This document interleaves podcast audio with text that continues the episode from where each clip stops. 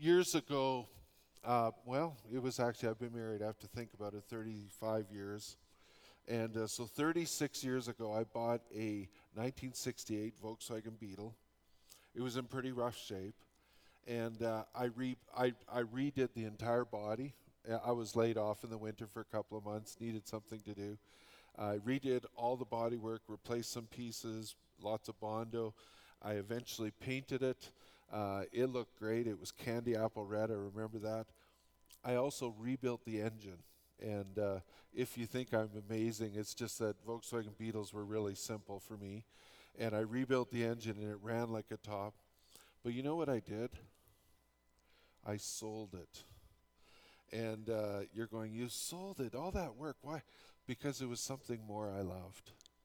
I was dating my wife, Carolyn, at the time, and I wanted to get engaged to her, and I had no money. I was unemployed at that moment, and I had no money to buy an engagement ring. So I sold the Volkswagen Beetle. It didn't even bother me. You know why? Because my love for my wife was greater.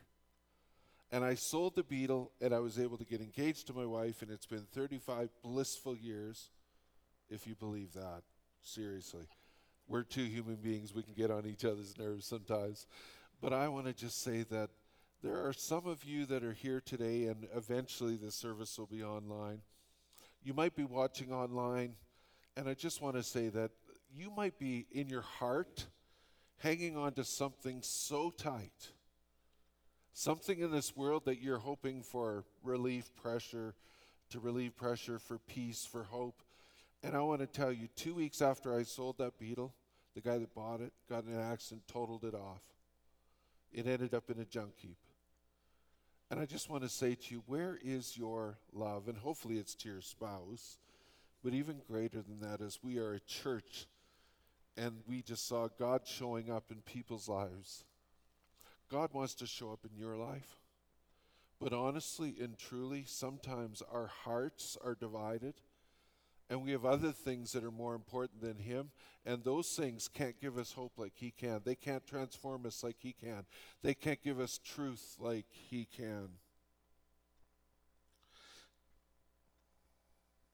So I want to ask you a question this morning. What is your faith journey? What is your faith journey? I remember years ago, my wife had a conversation. It was in my first church. Now, it was a very young church in Tumbler Ridge, and uh, a lot of the people were from other churches. So, I mean, they'd moved there and they weren't Alliance, and they came from other faith backgrounds and traditions. Some of it was that, but she was kind of off in the distance, and she overheard a group of ladies talking. And one of the ladies said it loud enough, and I don't think she meant for my wife to hear, but she said it loud enough that uh, uh, she said, Why does Pastor Anthony always go on about being born again? Why is he always calling people to make a decision for Jesus? I have always been a Christian. I was born in a Christian family, and I was born as a Christian, and I am always still a Christian, and I've never turned back. Why is he always harping on that? And maybe you're here this morning and you kind of have some of those same thoughts and beliefs. And I want to just challenge you a little bit this morning on that because I believe the Bible teaches a different narrative. I believe the Bible teaches that there are no grandchildren in the Lord. Oh, by the way, my one of my granddaughters three weeks ago prayed to receive Jesus and my other granddaughter, the little sister of that one, prayed to receive Jesus yesterday. So I'm thrilled. I'm excited because I believe this is the narrative, this is the theology, this is the teaching of Scripture.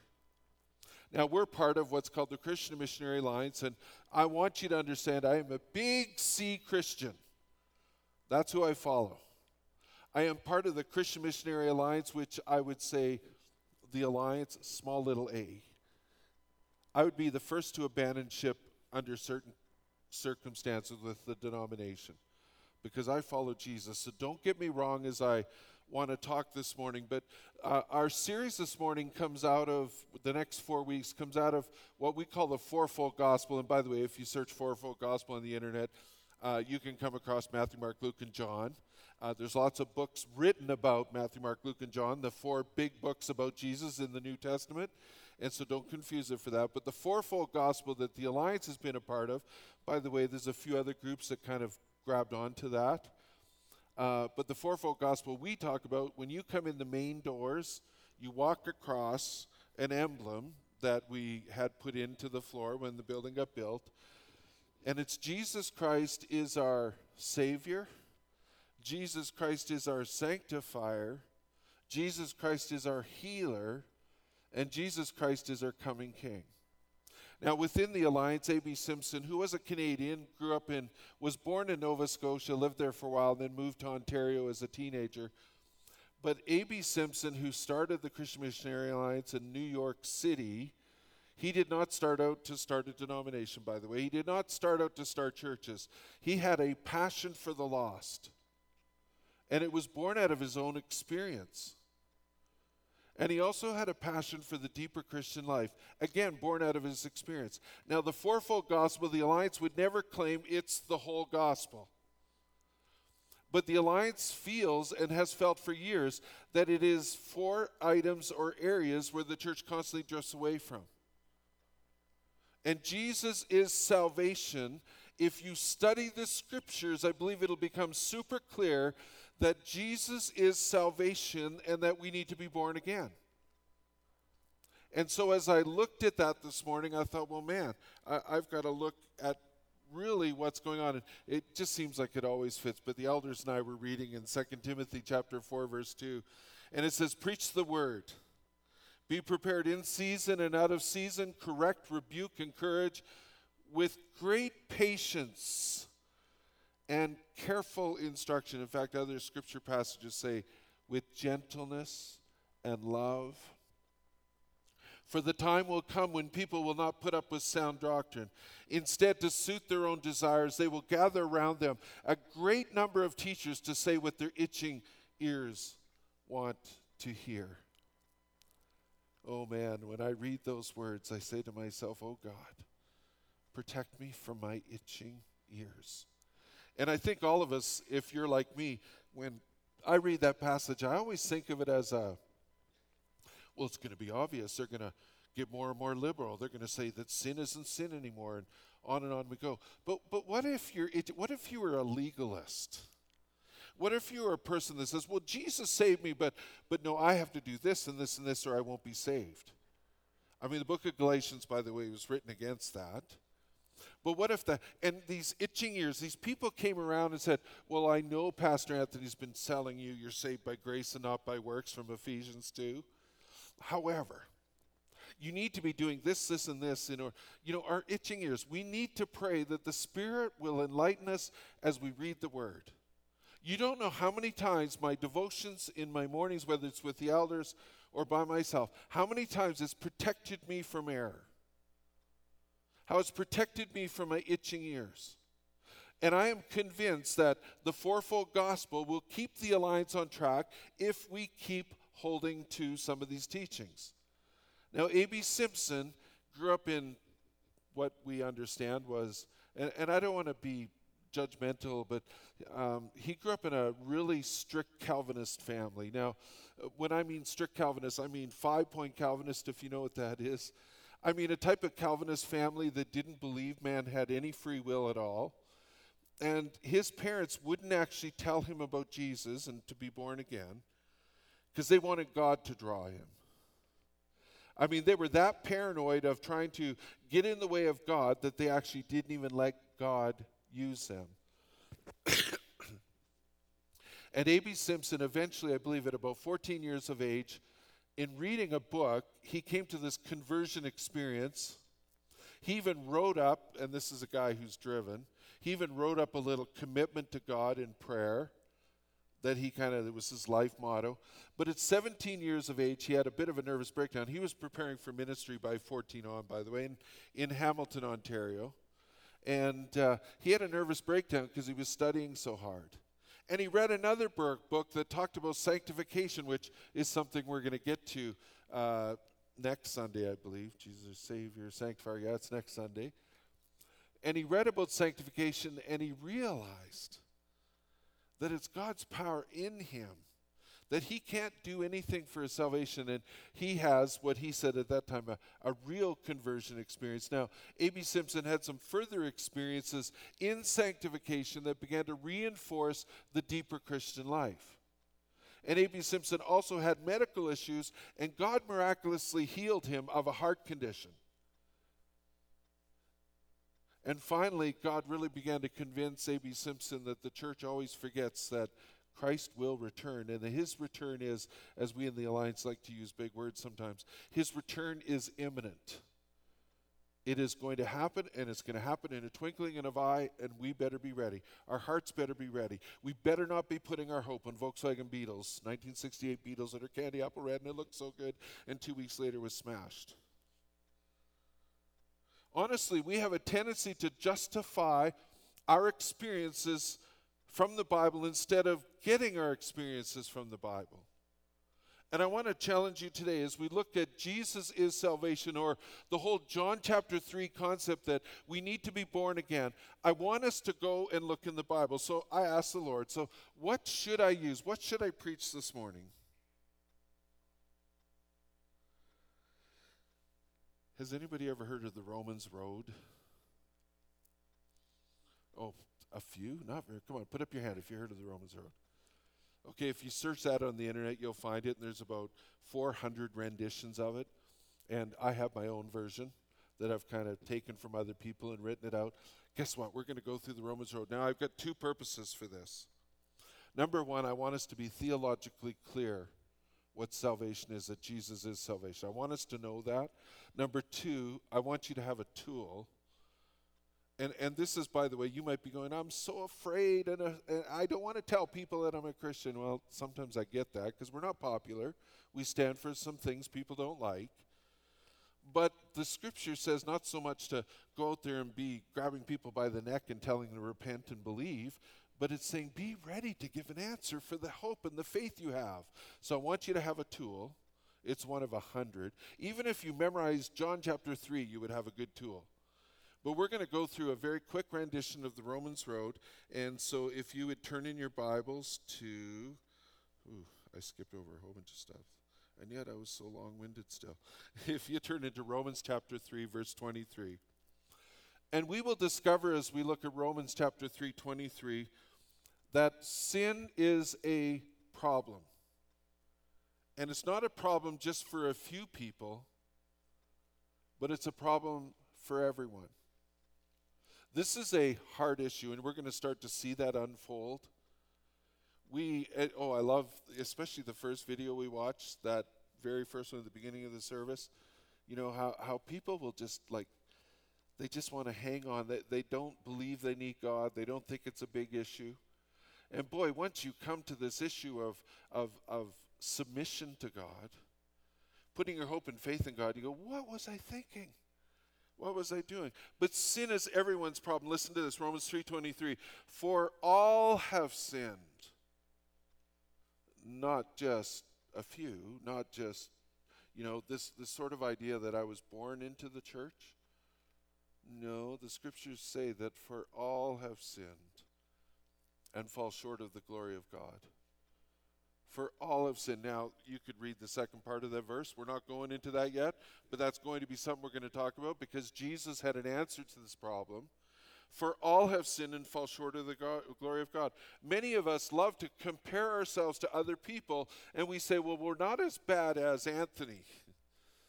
I mean, I don't have a love for a Volkswagen Beetle. I'm not into cars. I don't know. What's your heart thing? What's your issue? Uh, we love to uh, look at others and say, well, I'm not as bad as everybody else. But the scripture is clear, biblically, theologically, and I could have chosen 400 verses to declare this. All of us have sin in our hearts. John Calvin, 400 plus years ago, he, he came up with these words and he says, We are totally depraved, every part of us. The reason we even do good is depraved. We do good because you scratch my back, I scratch your back. And John Calvin said, Without the Spirit in you, it is not possible to do pure goodness. And I would say my old nature often comes up, and even the things that I think I'm doing in the Spirit, uh, God reminds me, you're doing that for the wrong reason, Anthony.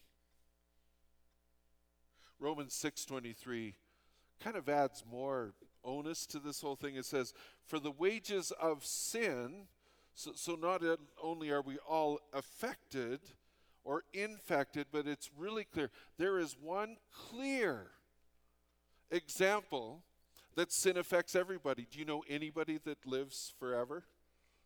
Anybody? Well, okay, there's one biblical guy was taken up into heaven, okay. Oh, we know Jesus was raised from the dead, but he died first. Do you know anybody who hasn't died? Okay, you haven't died. It's coming. I mean, it kind of befuddles me, it kind of confuses me.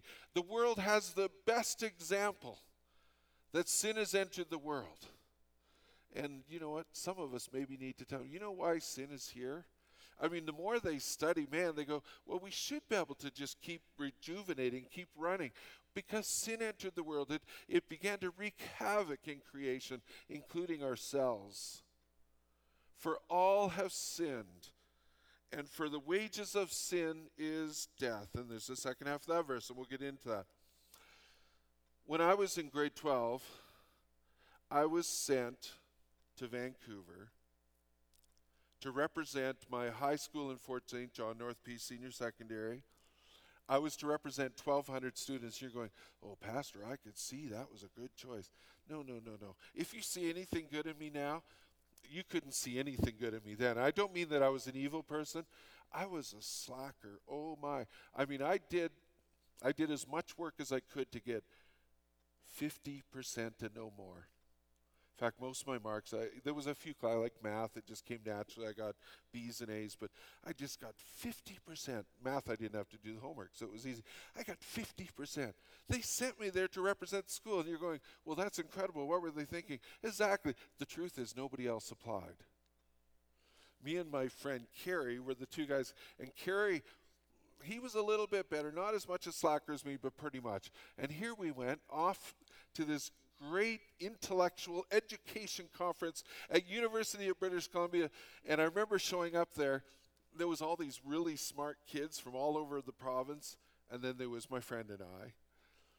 And we kind of like tried to stay awake during the presentation. I don't even I actually don't remember what was presented. I was kicking my like thinking, what was it? What was I don't remember. That's how good of representatives we were. And we were supposed to come back and present to school, never did. I mean, I was the underachiever, remember? I just didn't fit into that crowd. And, and some of us, we go, well, we can fake it, we can try. And we did. I tried to fake it so well. And I think most people there thought we were smart. We weren't. I mean, and I don't mean smart. I mean, can I reason well? Can I problem solve? Sure, I could. But I never applied myself academically. I had a grade 5 English level in grade 12. And I know that because my grade 12 English teacher told me that. She was so loving and kind. Well, she told the truth.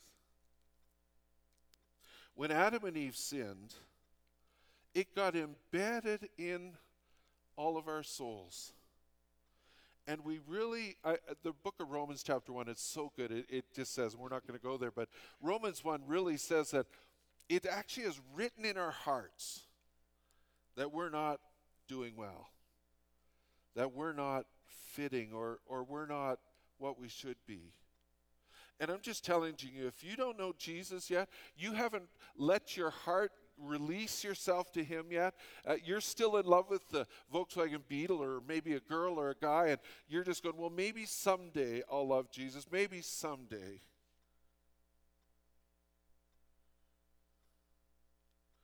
We honestly, I think, deep inside know we need something to change us, for we are sinners in need of a Savior. And I want to be frank and honest what the scriptures teach. Humanity's only hope, or best hope, whatever way you want to put it. I, I don't want to lie, that Volkswagen Beetle bought me, brought me some pleasure. But it's fading, it's rust and moth eat and destroy. Humanity's hope is in Jesus alone. Whole humanity's hope is in, oh, you thought your job, your money, your bank account, your house, that was your hope? Uh, we've had some people in our church, their house burnt down. And I've seen their Facebook posts, and they said, you know, I, I realized that my life was bigger than that house that burned down. And they were able to get a house rebuilt, and everything's fine now. But humanity's hope is in Jesus alone. Romans 5 8 says this But God demonstrates his own love for us in this. While we were still sinners, Christ died for us. While we were still sinners, Christ died for us. God had a plan from the beginning. As you read the oldest books in the Bible, you know, Genesis, by the way, isn't said to be the oldest book. But if you read some of the oldest books in the Bible, some of the prophets, prophetic books like Isaiah and stuff, you will find Jesus, even in the book of Genesis, Jesus is there. Right from the very beginning, you might go, well, why did it take so long till Jesus came? Because the time needed to be right. And right from the beginning, Jesus is there. I mean, Isaiah 9 6, Isaiah 53, really clear examples, prophetic examples of Jesus coming. We honestly are all in an age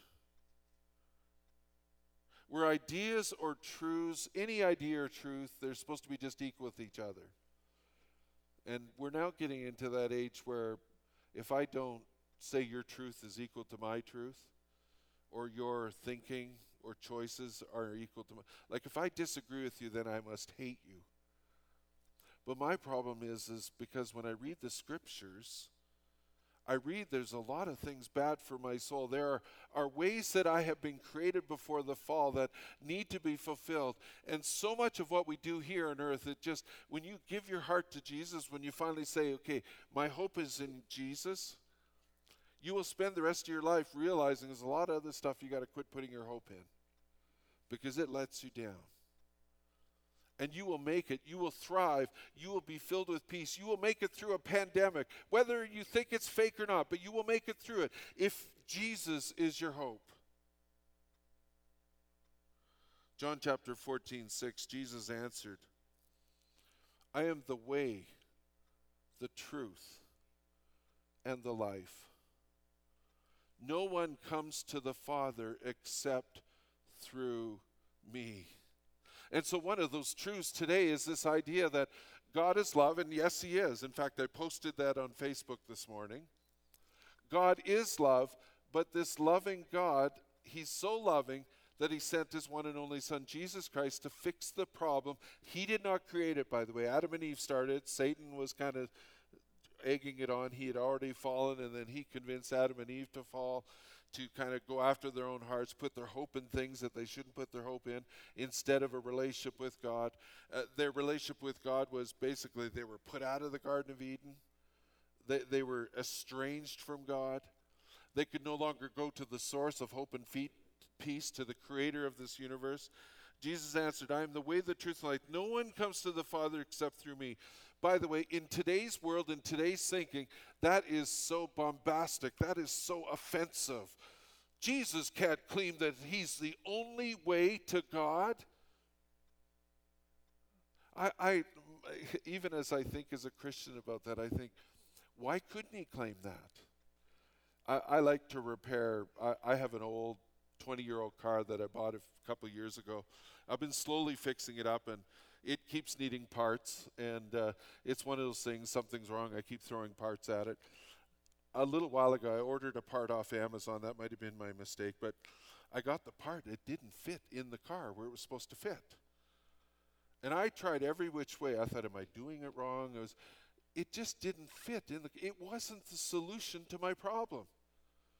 And when we read the scriptures, we start to understand what the problem is and God, in His love, what the solution is.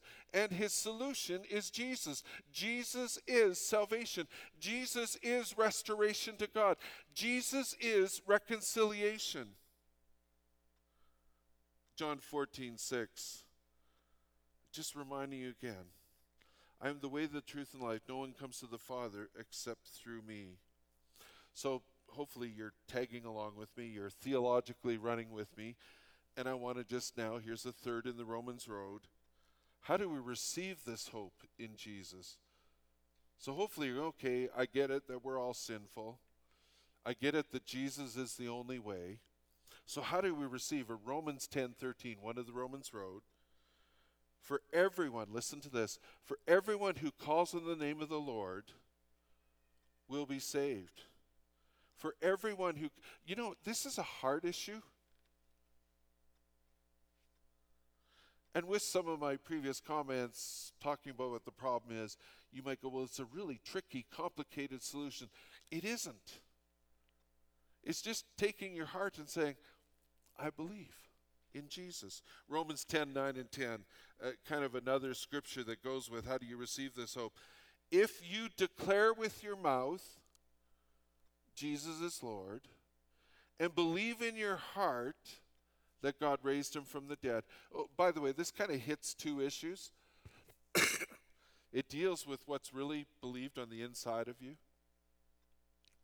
And then you have to actually tell people on the outside because if you only have one without the other, it's not completed. Like if I really believe something in my heart but I never tell anybody, do I really believe it? Or or if I am really good at just spouting out words. I remember when I was walking my stepfather through all of this, he was in Prince George in the hospital and I just had to know if he was a believer and and, and he started telling me, he said, Well, I received Jesus at my catechism, and I'm going, Dad, those were just words. And then he looked at me with his finger. And he said, Have you ever known me to say words when I didn't believe it? And I said, Actually, no, I haven't. You always, you're a man of conviction, I said. You see, the two things have to come together. If you declare with your mouth Jesus is Lord and believe in your heart that God raised him from the dead, you will be saved. For it is with your heart that you believe and are justified. And it's. Oh, my text jumped.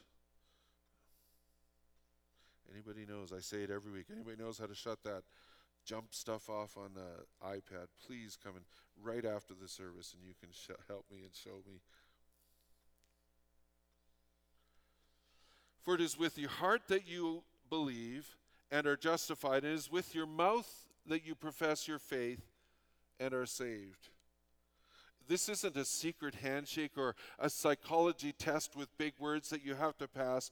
Your heart needs to give up yourself. You need to say, I have my hope in nothing else but Jesus. And you need to believe. And you need to tell somebody about it. The heart thing is about admitting you're a sinner. It's saying, okay, God, I, I recognize, I, I, hear what the Bible says that all have sinned and fall short of the glory of God. I, I, I realize I'm not connecting with you at all. And, and in my heart, I'm going to say, I, I do believe Jesus died on the cross and he died for my sins. The very first sermon recorded by Peter, the very first sermon ever recorded after Jesus died, it's in the book of Acts, chapter 2. And, and Peter is talking to the Jewish people, his own people, and he's listing through a bunch of stuff that's happened. And, and, he just before he gets to the point where the people cry out, he, he starts listing off sins. Uh, uh, the prophet Jesus came and you killed him. And he even says, You even killed some other prophets. I mean, he, he's just nailing it. He, he's talking about their kind of people group sin. He's confessing on his own. And, and I want to tell you, we all have people group sins. And you might Well, I'm not like the Jews. Well, you might not be. But we in North America, we, we Canadians, we've got our group sins that we do. And, and Peter preaches it, he proclaims it, and the people cry out, Oh, Peter, what must we do to be saved? I, I, I know I'm a sinner. And, and by the way, if you understand what the scriptures say, one sin, reading scripture, who is God again? Oh, he created the heavens and the earth, so he's pretty powerful and everything holds together perfectly. So he's obviously perfect. And and everything is kind of supposed to have its place and its order. And it isn't that he doesn't give freedom in that because he does, but this is our God who's incredible and holds everything together and he is perfect.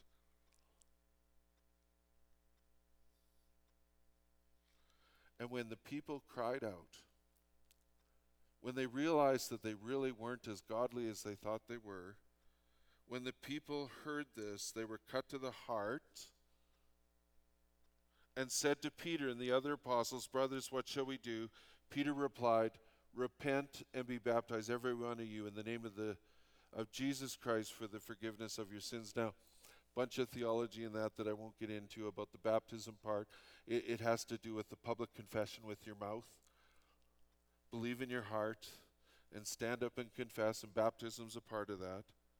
Heart change and your words, it's so important when I had young children, I used to always say to them, and I get into this habit, and I see my daughter cringe because I have a couple of grandkids here. They'll be screaming and crying when they were kids, my kids. And I'll be going, use your words. I don't know what crying and screaming means. You know, like, did your arm get, I mean, I, I would go, did your arm get cut off? Are you missing an eye? And they'd be like, Ah they'd get so mad at me. And I say, use your words. You know, we, we have to use our mouths. We have to confess with our mouths that Jesus is Lord. Do you see your need of Jesus this morning? Is He where you're putting your hope? And before I ask or, or push you to pray a prayer or anything, I, I want to go just a little bit more. I want to give you some really good kind of convicting stuff in the Romans Road why you should pray and receive Jesus today. I want to show you what happens when you believe in Jesus. And for a lot of us, we will, I don't want all the rules. I don't want to. Uh, no, no, that's nothing of it. I mean, the rules or, or the things we do as Christians, it, it, it's just being who we are in Christ. Now, God will change your heart when you're born again. And, and if you keep living like the devil, like your old nature, you're going to be miserable. And, and so we do the right things, we live righteously because it's who we are now. And it's the nature that right at the beginning before the fall we had. It's the nature that's now restored. Our heart of stone is taken out, our heart of flesh put in, and we are somebody different. So, yeah, we, we do live a little differently, but don't get hung up on that. What happens when you believe in Jesus, listen that this, we get peace with God. Uh, we have a relationship with God. We are restored to Him. You know, He used to go walking every evening with Adam and Eve in the garden. God wants to walk with you every day now. He wants to talk and speak peace into your life. Romans 5 1 says, Therefore, since we have been justified through faith, we have peace with God. Through our Lord Jesus Christ, through whom we have gained access by faith into this grace in which we now stand, and we boast in the hope of the glory of God. Friends, God is love. He has peace, and we desperately need His love, and we need His peace. It's a peace that won't fade, it's a peace that won't go away, it's a peace that will outlive a pandemic, whether real or not. It's a peace when you're locked up at home because somebody near you tested positive. It's a peace that you can have and access, and God will talk to you and walk with you. We will actually miss Him once we pray to receive Jesus. It's written in our hearts, and do you feel it? Oh, second benefit of praying to receive Jesus we get eternal life. Notice I said that second because it used to be that preachers would stand up here, you're going to go to hell and burn in hell for eternity. Yeah, it is true actually, but I'm not going to motivate you to come to Jesus because of that. But I want to tell you that if you say and with your heart and your mouth that you receive Jesus, you will have eternal life. Romans 6:23 For the wages of sin is death, but the gift of God is eternal life in Christ Jesus our Lord. But the gift of God is eternal life in Jesus. Uh, there was once a man, and I'll finish with this story. There was once a man who lived in a two story house. The house was near a river, and unfortunately, the river began to flood. You maybe have heard this story before. I couldn't think of any better one, so I had to use it. As the river rose, warnings were given via radio, TV, uh, the internet, everything. The cell phones were buzzing. Large jeeps drove through the area to evacuate people. As a jeep drove by the man's house, he was told, You are in danger. Your life is at stake. You must evacuate. Get in the Jeep. Let us help you evacuate. No, the man replied from his doorstep. I have faith. I will be okay. The flood won't get me. God will take care of me. The water continued to rise, unfortunately. Soon the man was on his second floor. A boat was going through the area and arrived at the man's house. Rescuers made every effort to convince the man to take action so that his life would be saved. You're in danger, they said. Your life is at stake. You will drown in the flood. No worries, said the man. I have faith. Everything is okay. Even though the flood is rising, I will be fine. God will take care of me. The flood continued to rise. The man went to the roof to avoid the rising water, and a helicopter pilot sees him on top of the roof and hovers over the man. Using a megaphone, the pilot tries to convince the man to grab the rope ladder, which is dangling just above his head. You are in danger. The flood is still rising. You will drown if you do not grab the rope ladder. Let us help you. No worries, says the man. I will be fine. Yes, the flood is higher, but I have faith God will take care of me. The flood rises, and the man drowns. At the pearly gates, the man says to God, I had faith, and you let me die. To which God replies, I sent you a jeep, a boat, and a helicopter. What more could I have done for you? Let me finish with these words You're a sinner, and Jesus is our Savior. And all you need to do is pray a prayer with your lips and your heart, and you will be saved. You will have eternal life. And I want to ask you now to bow your heads. And I would like everybody here to actually repeat after me the words so that if somebody is new and feeling awkward, they won't feel too out of it. But just repeat after me these words Dear Lord Jesus. Oh, come on. I'm going to go sit down if you can't be a little better than that. Okay, let's try that. Dear Lord Jesus, I know that I am a sinner, and I ask for your forgiveness. I believe you died for my sins and rose from the dead.